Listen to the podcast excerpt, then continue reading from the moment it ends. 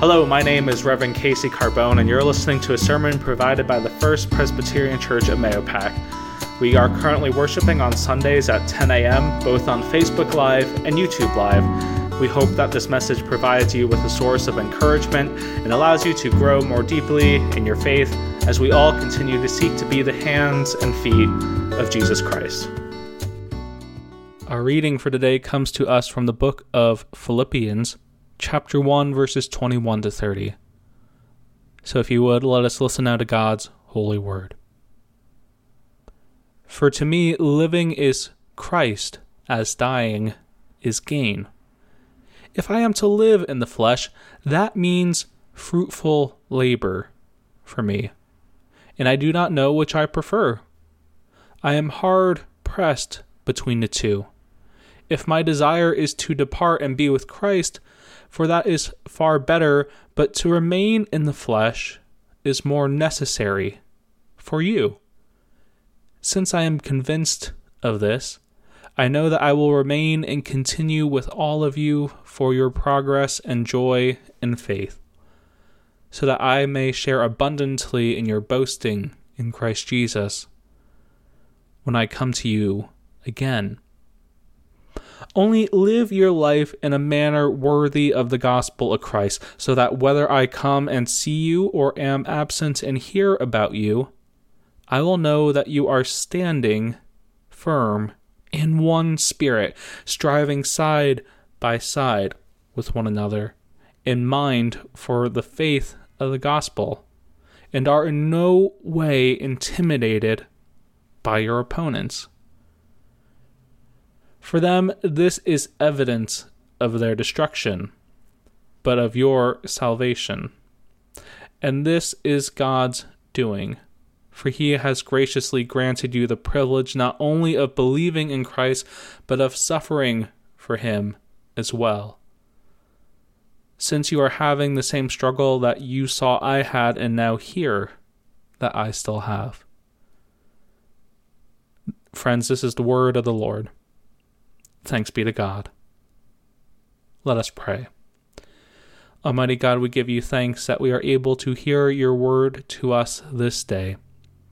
As we contemplate what it means to live for one another, to understand the great sacrifice of faith, may your Spirit embolden us, encourage us, give us energy, give us vigor in this work you have called us to do. May we be disciples who are faithful disciples who are hungry and yearning to follow you. We ask this in the name of your Son, Jesus Christ. Amen. To be or not to be? That is the question.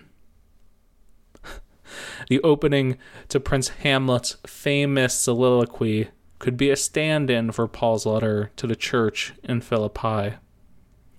Of course, Paul wasn't in a Shakespearean play. He was, in fact, in prison at this time, facing some pretty difficult hardships while he was in prison. But if any of you are familiar with Hamlet, you would know that Hamlet also weighs the benefits and con- consequences, you could say, of death, as Paul ponders a similar question is it better to struggle in this present age or join Christ in the heavenly realm? Our life and our faith require sacrifice. They require a certain amount of struggle, a certain amount of hardship.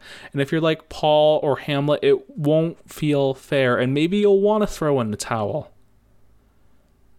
However, that is the meaning of the sacrifice of faith. It is an ongoing story of struggle. It's an ongoing story of struggle, but it is also an ongoing story of hope. Hope that is waiting to break through with the brilliance of the light of Christ. As we consider this sacrifice of faith, this story of struggle, and hope, perhaps we can see that it is no more apparent than in the ancient Israelites, their story of wandering in the desert. In one of the other readings that we've heard, the the people are meandering in the desert. They're they're wandering aimlessly after having fled from their captivity. And it gets to a point where they're wandering around that they complain to Moses and they complain to Aaron, saying that their lives were better off in Egypt. Isn't that crazy? That's crazy, right? As we wrestle with the choices life throws at us, it's easy to find ourselves in a position where we can think that the only thing we can do is complain, that we can change our vision of the past to make it seem like our present age is worse off. Okay, maybe complaining's too specific, or, or maybe that's not fair, but I think that we certainly can relate to the struggles that the ancient Israelites were dealing with at the time. I'm sure that there are things now that even you are wrestling with, whether it be work related or friendships or health, you name it the critical thing to note is that in those times, the majority of us have a choice. That the majority of us have a choice with how we deal with those struggles life throws at us. But there are, of course, a disturbing number of people who do not have a choice with how they deal with the struggles of life. There's a disturbing amount of people who don't have a choice. We know of people who confront this reality on a daily basis because we are the ones who deny them dignity. We are the ones who throw these struggles at them solely based on the color of their skin or their identity or how they know themselves as people. We know that there are people who have had the breath of life, the breath of life cut forcibly from them. We know that there are people who are in positions of service and protection who also wrestle with how they can uphold the truth and transparency while weighing concerns for their own lives and continuing to place themselves on the line for others. Too many, too many friends lack the ability to choose. Too many in our communities do not have access to the type of choices that Paul is talking about this morning because their lives are always at risk. So, what can we do? What can you, what can I do to sacrifice for the sake of others?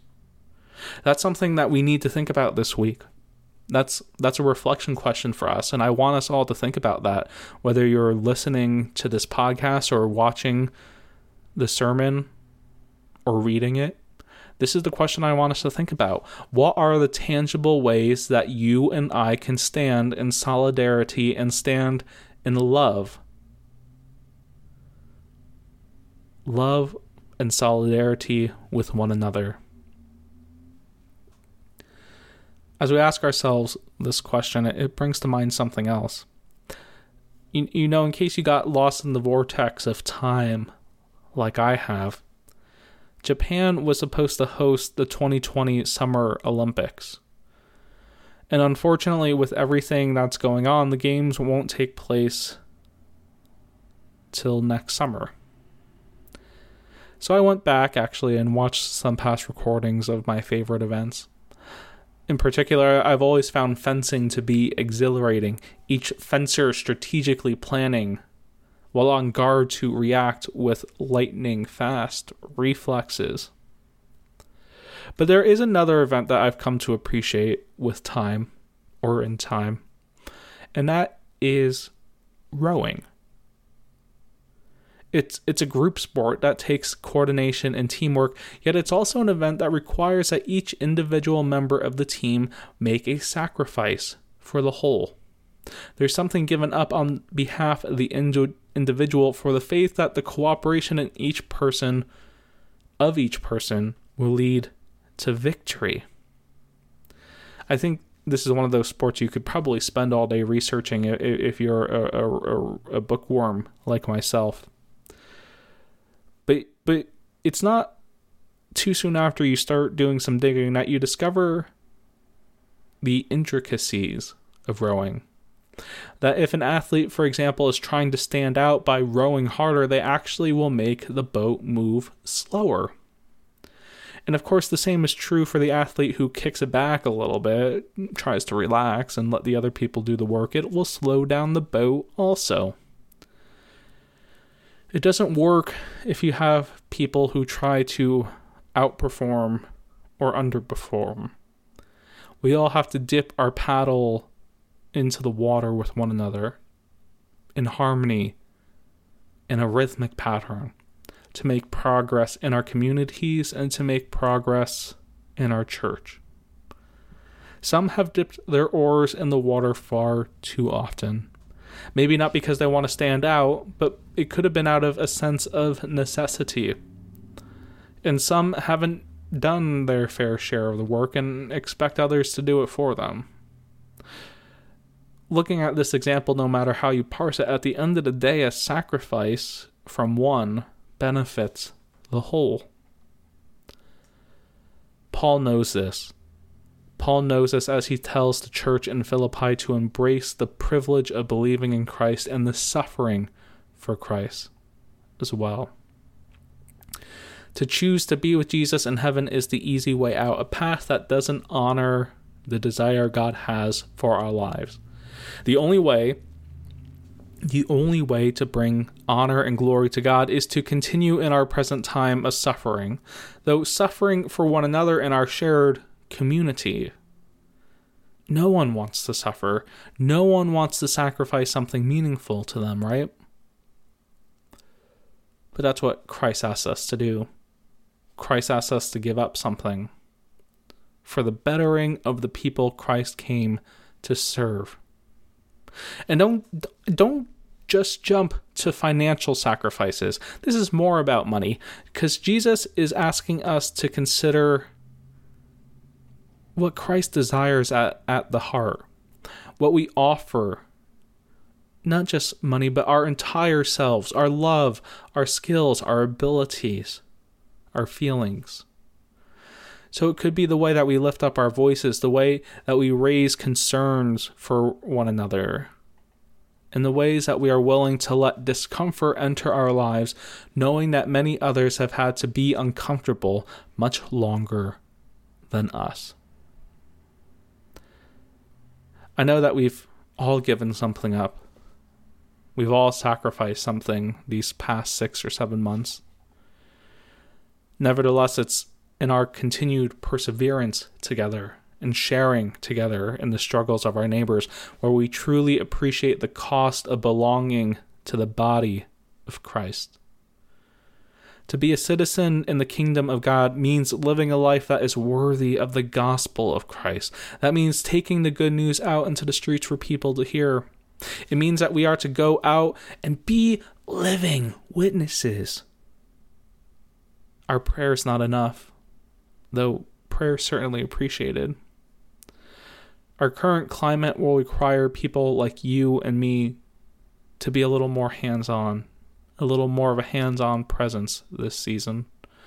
We need to be people who care about one another, people who share in the burdens of our neighbors, because we know and we believe Christ carried our burdens to the cross.